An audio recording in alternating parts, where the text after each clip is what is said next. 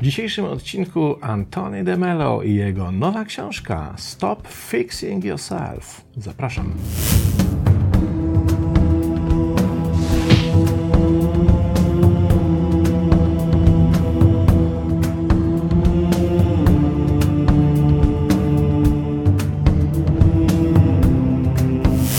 Ale zaraz, zaraz. Co tu się wyprawia?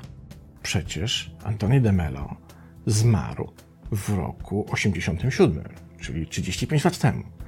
I tu jest, drodzy Państwo, właśnie cały pies pogrzebany, jeśli tak możemy powiedzieć, bo trzeba mieć niezwykłą umiejętność wkurzania swoich wrogów, kiedy wydaje się kolejne książki w 35 lat po własnej śmierci, czego właśnie dokonał mistrz Antony de Mello. Książka tak naprawdę została zredagowana przez Dona Josepha Goweya i ujrzała światło dzienne w kwietniu 2021 roku.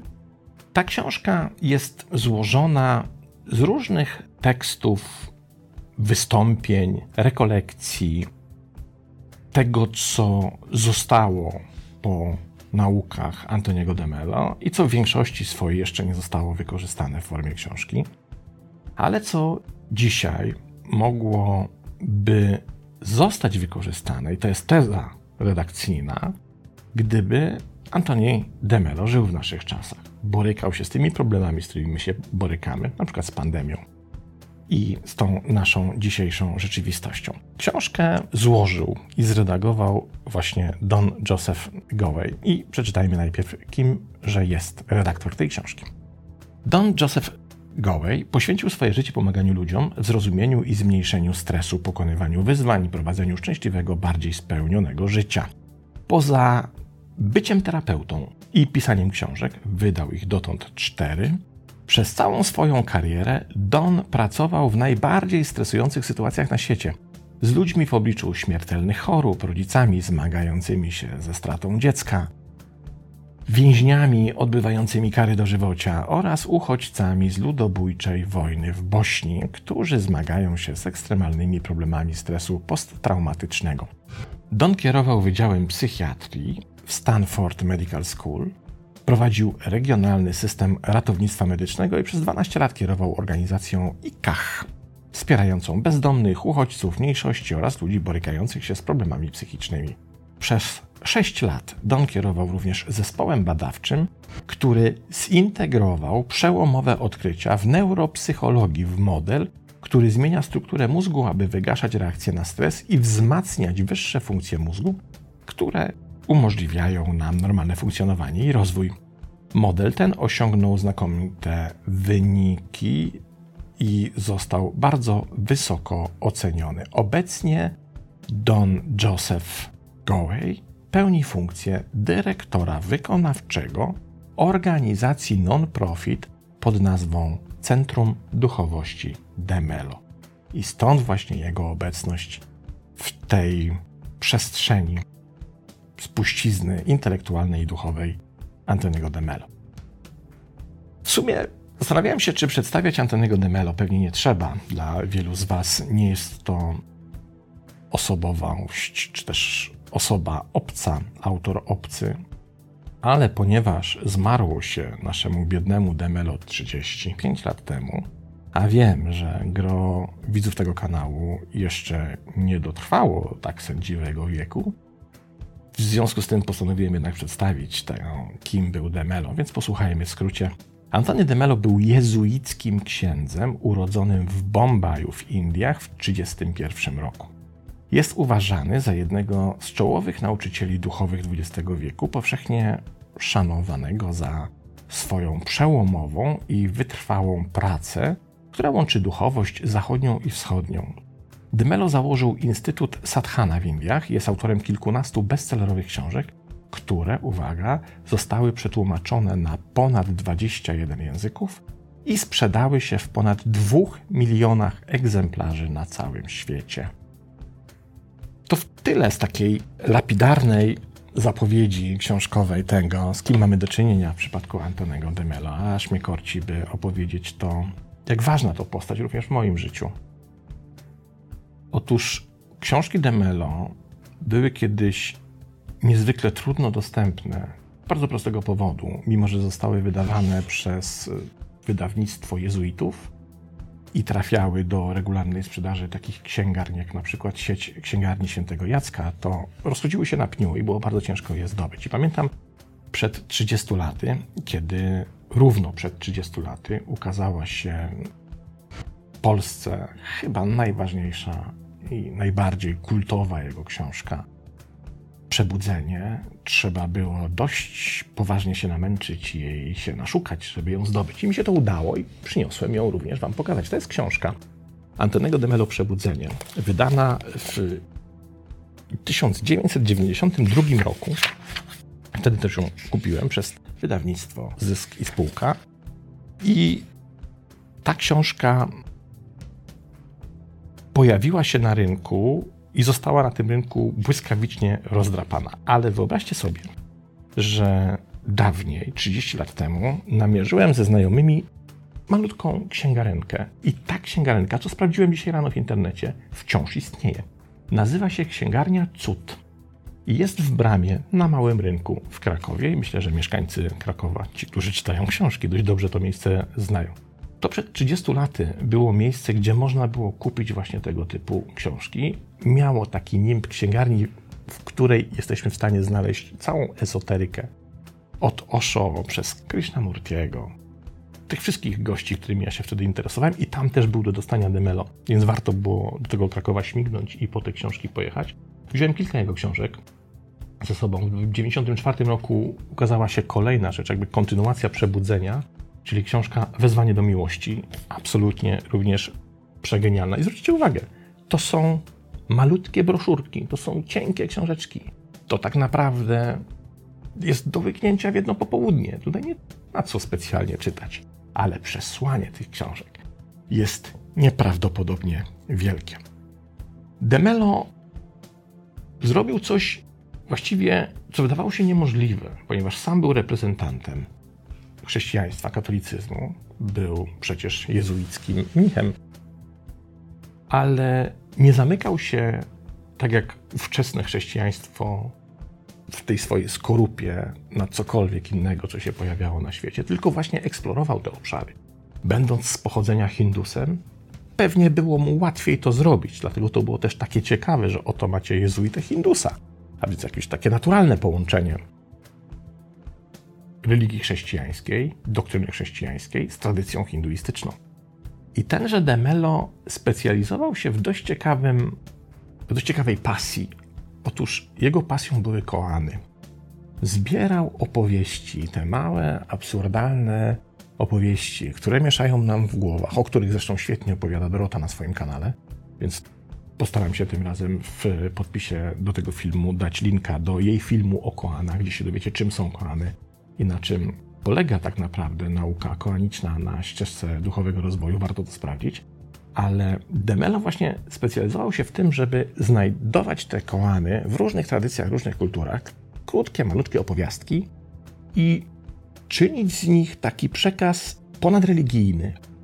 Przekaz, który prowadzi nas do duchowego oświecenia, niezależnie od tego, członkiem której organizacji czy też związku wyznaniowego jesteśmy. I to mu się fantastycznie udawało.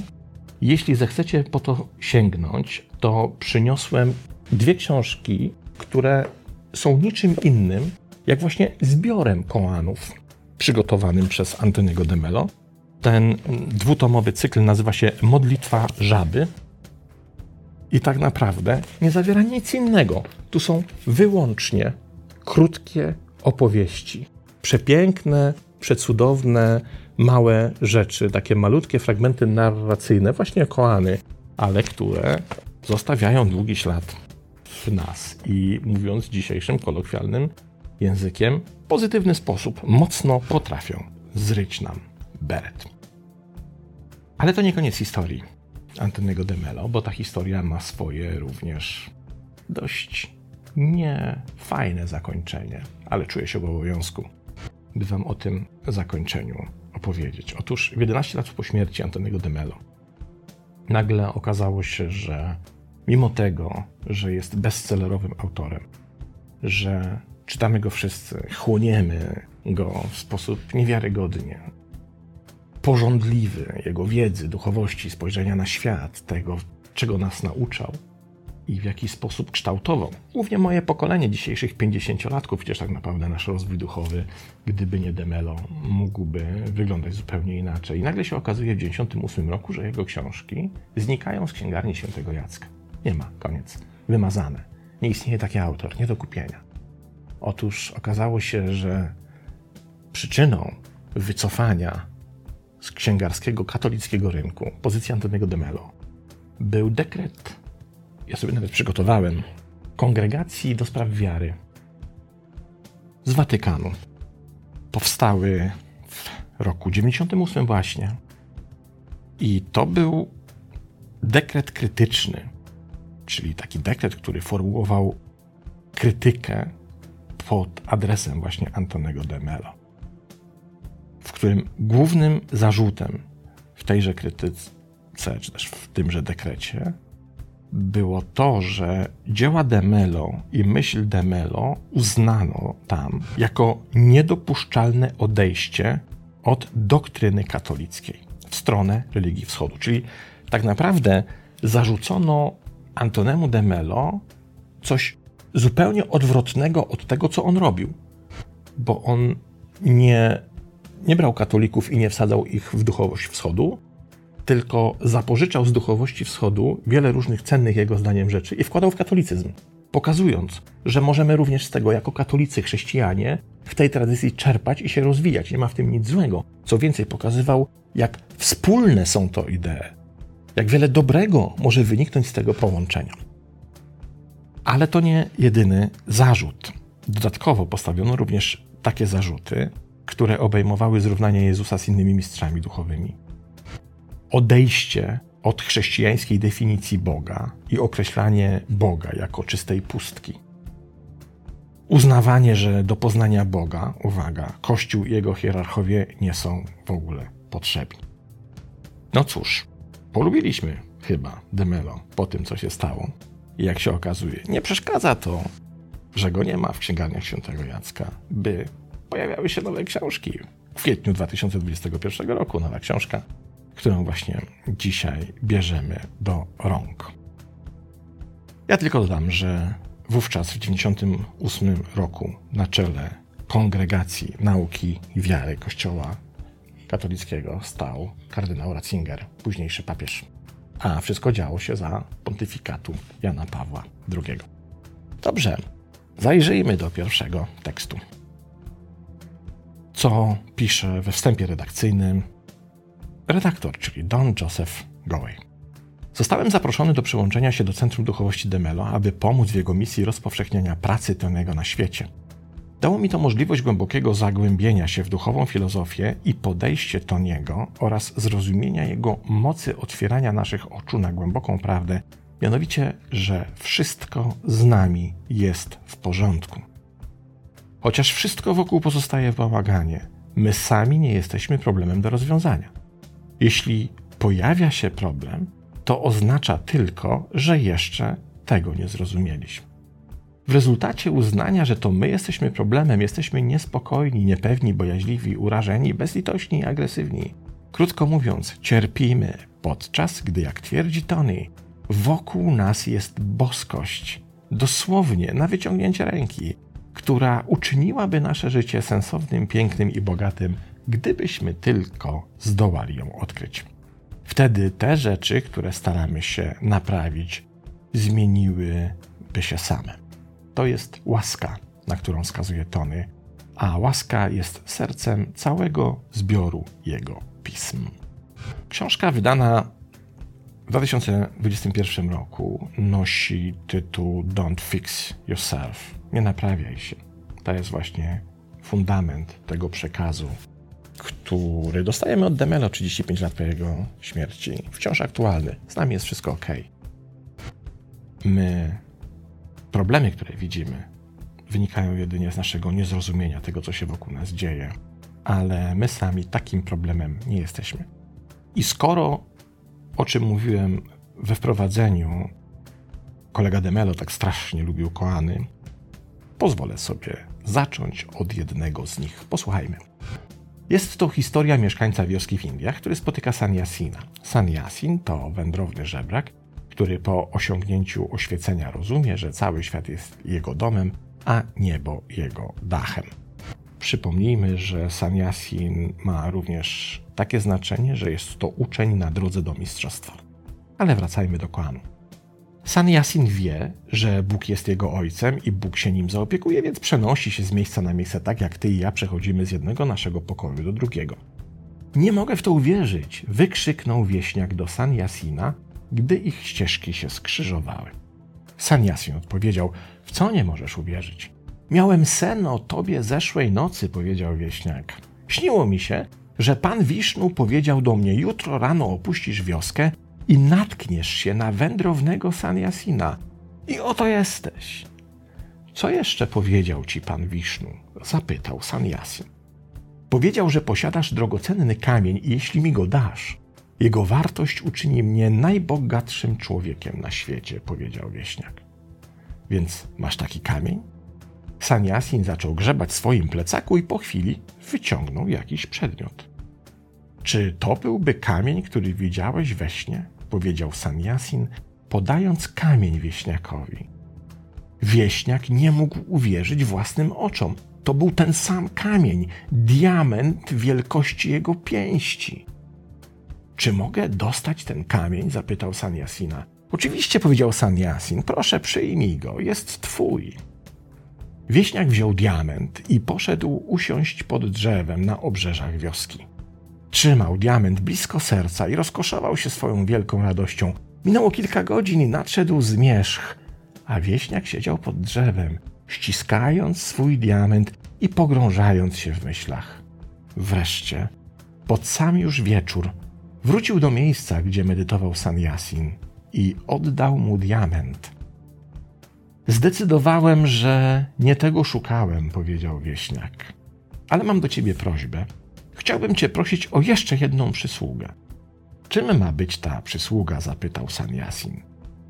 Czy mógłbyś mi ofiarować to wewnętrzne bogactwo, które umożliwiło ci tak łatwe oddanie tego, co uczyniłoby cię najbogatszym człowiekiem na świecie? Cały Demelo to jest dokładnie ta treść i ten sposób narracji, który pamiętamy z jego wielu, wielu książek. Posłuchajmy zatem fragmentu książki,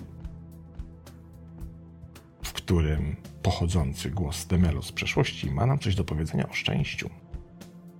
W przeciwieństwie do tego, czego nauczyła cię twoja kultura i religia, nic, ale absolutnie nic ze świata nie może cię uszczęśliwić. W chwili, gdy to sobie uświadomisz, przestaniesz przenosić się z jednej pracy do drugiej. Od przyjaciela lub kochanka do innego przyjaciela czy do innego kochanka. Z jednego miejsca do drugiego, z jednej duchowej techniki do drugiej i od jednego guru do drugiego. Żadna z tych rzeczy nie da ci ani minuty szczęścia. Mogą zaoferować tylko chwilowy dreszczyk, przyjemność, która początkowo nabiera intensywności, a następnie zamienia się w ból, jeśli je stracisz i nudę, jeśli je zatrzymasz. Zostałeś zaprogramowany, aby być nieszczęśliwy. Mało komu oznajmiono następującą prawdę.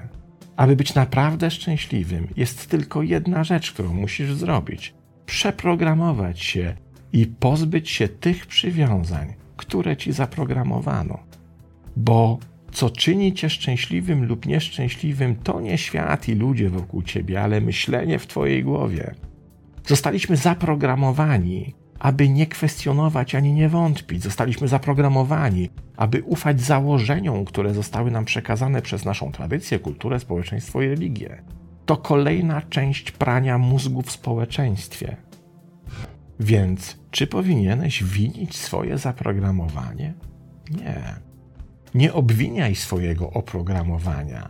Zamiast tego zrozum, że Twój ból, Twoje cierpienie pochodzą z Twojego oprogramowania i właśnie dzięki zrozumieniu tego możesz się od bólu i cierpienia wreszcie uwolnić. Tu aż mnie korci, żeby powiedzieć, że moja kolejna książka jest właśnie o tym. O tym, w jaki sposób zostaliśmy zaprogramowani, głównie w dzieciństwie, ale też na wczesnych etapach naszego życia i jak sobie mamy z tym oprogramowaniem poradzić. Oczywiście o tej książce, kiedy już na nią przyjdzie czas, opowiem szerzej. Na razie jest napisana, znajduje się w cyklu produkcyjnym i spodziewamy się jej być może już w marcu. Zobaczymy. Książka nazywa się Autoterapia i na pewno do niej jeszcze wrócę. Poczytajmy dalej. Czy kiedykolwiek uderzyło cię, że zostałeś zaprogramowany przez społeczeństwo, by być nieszczęśliwym, więc bez względu na to, co zrobisz, aby stać się szczęśliwym, na pewno poniesiesz porażkę? Większość ludzi ma tak wyprane mózgi, że nawet nie zdają sobie sprawy, jak bardzo są nieszczęśliwi. Dopiero kiedy nawiązują kontakt z radością, rozumieją, jak bardzo byli przygnębieni. Najpierw wasze społeczeństwo i wasza kultura nauczyły cię wierzyć, że nie możesz być szczęśliwy bez pewnych osób i pewnych rzeczy. Tak samo zostałeś wyszkolony później, by się denerwować. Na przykład, gdy inni ludzie nie spełniają wprogramowanych ci oczekiwań. Wówczas zaczynają cię dręczyć frustracja, gniew lub gorycz. Kiedy sprawy nie idą po twojej myśli lub przyszłość jest niepewna, twój program, abyś odczuwał niepokój, napięcie lub zmartwienie, zaczyna się uruchamiać. Potem poświęcasz dużo energii na radzenie sobie z tymi negatywnymi emocjami, wydając jeszcze więcej energii na próbę przeorganizowania otaczającego cię świata, tak aby wymagania Twojego oprogramowania zostały spełnione. A tych wymagań nie da się spełnić. Żeby się uwolnić od oprogramowania, musisz uświadomić sobie, że to oprogramowanie zakodowało ci przywiązanie, czyli emocjonalny stan lgnięcia spowodowany przekonaniem, że bez jakiejś konkretnej rzeczy lub osoby nie możesz być szczęśliwy. Zawsze, gdy jesteś niespokojny i przestraszony, dzieje się tak dlatego, że możesz stracić lub nie zdobyć obiektu swojego przywiązania, prawda? Za każdym razem, gdy czujesz się znudzony, czy to czasem nie dlatego, że nie otrzymujesz wystarczającej ilości tego, co uważasz, że cię uszczęśliwi? Spójrz na to wszystko pod kątem oprogramowania, przywiązania, odpowiedz sobie na pytanie, do czego jesteś przywiązany. Aby być naprawdę szczęśliwym, musisz zrobić tylko jedną rzecz: przeprogramować się i pozbyć się tych przywiązań. Bo okrutna prawda brzmi następująco: musisz wybrać między swoim przywiązaniem a szczęściem. Nie możesz mieć obu. To jest jedna z najważniejszych tez, która się nie zostarzała od tysięcy lat. Nie da się być szczęśliwym jednocześnie nie pozbywając się lgnięcia i przywiązania. Ponieważ przywiązanie do celu, który ma nas uszczęśliwić, w rzeczywistości oddala szczęście od nas. I Demelo podaje okrutną, ale niezwykle istotną prawdę. Nie da się tych dwóch rzeczy połączyć z sobą. Kiedy pojawia się pragnienie czegokolwiek, kiedy pojawia się lgnięcie, kiedy pojawia się przywiązanie, to tymi samymi drzwiami, którymi one się pojawiły w Twoim systemie, uciekło z niego szczęście. I dopóki one będą w systemie obecne, przywiązanie, lgnięcie, pragnienie czegokolwiek, to nie będzie w tym systemie miejsca na szczęście. Nie da się mieć dwóch tych rzeczy. A kiedy się rozejrzymy dookoła, nagle się okazuje, że większość ludzi uważa, że jest dokładnie odwrotnie że szczęście może nam zapewnić posiadanie czegoś, czyli spełnienie pragnień, posiadanie kogoś, też spełnienie pragnień, realizacja jakiegoś przywiązania, przylgnięcie do majątku, do tego, co się posiada, do ziemi, do poczucia bycia tym, kim się jest, za kogo się uważa. Dopóty, dopóki te przywiązania i te lgnięcia będą nas programować, dopóty nie mamy szans na szczęście. I warto posłuchać starego, dobrego Demelo w tym zakresie. Piszą dalej. Przestań się naprawiać. Jesteś w porządku. Nie wtrącaj się. Niczego nie naprawiaj. Po prostu obserwuj. Postrzegaj. Te rzeczy w tobie, które starasz się naprawić, wystarczy zrozumieć. Gdybyś je zrozumiał, zmieniłyby się same z siebie. Kiedy przyjrzysz się, jak działa Twoje oprogramowanie, ono przestanie działać. Po prostu obserwuj i wycisz się. Kiedy zapadnie cisza, wtedy zobaczysz. Mistycy mówią, że Bóg tańczy świat. To jest to, czego potrzebujesz do zjednoczenia z Bogiem. To słuchanie serca, słuchanie i widzenie serca, a nie słów. Spójrz na taniec i miejmy nadzieję, że rozpoznasz tancerza. Jeśli spojrzysz, istnieje szansa, że rozpoznasz. Kończy swoją książkę najnowszą Antony de Mello. I na koniec nie potrafiłem sobie odmówić jeszcze jeden króciuteńki kołan. Filozof Diogenes zwykł jeść na kolację chleb i soczewice. Pewnego razu został przyuważony przez filozofa Arystypa, który żył wygodnie, pochlebiając królowi. Arystyp powiedział do Diogenesa: Gdybyś nauczył się być służalczym wobec króla, nie musiałbyś się żywić soczewicą. Diogenes odparł: Naucz się cieszyć z soczewicy, a nie będziesz musiał schlebiać i wielbić króla. Chciałoby się powiedzieć, kto ma uszy, niechaj słucha. Czy aby na pewno ten koan dotyczy wyłącznie soczewicy. To tyle. Książka Demelo Don't Fix Yourself. Kwiecień 2021. Piękna rzecz aż. Łza się z sentymentu za tym autorem kręci oku i pochlipuje. Pozdrawiam i do następnego razu.